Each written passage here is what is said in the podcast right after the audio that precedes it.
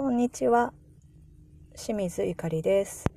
えっとね、今日は、あの、パートのね、仕事中ね、20代前半の子の女の子とちょっと話す機会があって、で、そしたらなんかその子がガールフレンドがいるっていうことをね、教えてくれて。で、ずっと、ね、あの、あなたは、があの、女の子のこと好きだったって聞いたら、その子はね、あの、6年間はボーイフレンドがいた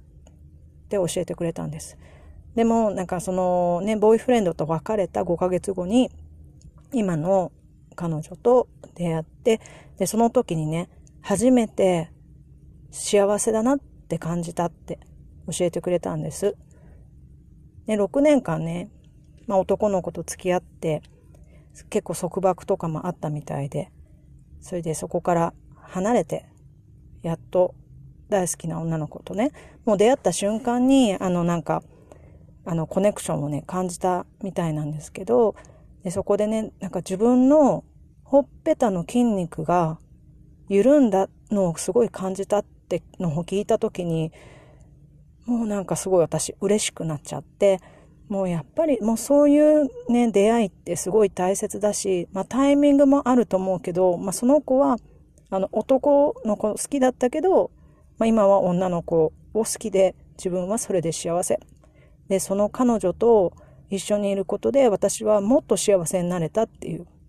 で、ね、それをね、やっぱり親に話すのはなかなか言えなくて、最初の3ヶ月ぐらいは内緒にしてたみたいなんだけど、やっぱりね、親って意外とね、なんかちっちゃい頃の子供を見たりすると、あの、ちょっと気づいてたりするもんでね、その子はやっぱりちっちゃい頃から女の子のこと可愛いとか、あの、そういうふうなコメントを言ってたみたいで、親、ね、お母さんの方はなんとなく気づいてみた、気づいてたようなんですよね。で、それで、まあ、カミングアウトしても、ね、あなたが幸せなら、まあ、それはね、あの、全然問題ないみたいな感じで受け入れてくれて、で、まあ、の、家族でも幸せなんですけど、やっぱりね、あの、男だから、女だからとか、そういうのは、あまり関係なく、ね、あの、結婚して、夫婦、なんか何が普通、何が普通じゃないっていうのはよくわかんないけど、あの、今はね、いろんなね、同性愛者とかもあるし、あの、認められてね、来てるし、ね、異性愛者だから幸せかってそうじゃなくて、結婚しても、ね、あの、笑ってられない夫婦もいっぱいいると思うし、ね、だから男だから女だからっていう枠をね、今はもう超えた時代になってるので、本当にあの、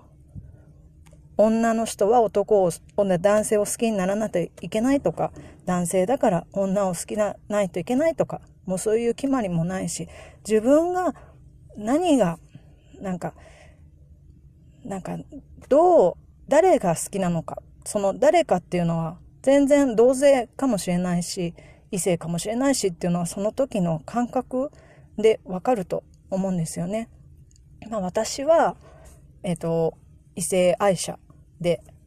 あの男の人にやっぱりこう好意を持つっていうことなんですけど、でももしかしたらどこかしらで女性に魅力を感じるかもしれないしっていうのはね、あの頭のどっかしらではあるけど、まあ探してないので出会いはないんですが、でももしね、こう別に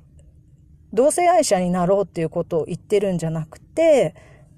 ね、異性で結婚して旦那さんがいる人だとしても、それだからね、幸せかっていうのはそうじゃなくて、自分の中でどうあるべきか、自分の中がどれだけ幸せかっていうので、そのパートナーシップの幸せは変わってくるっていうのを、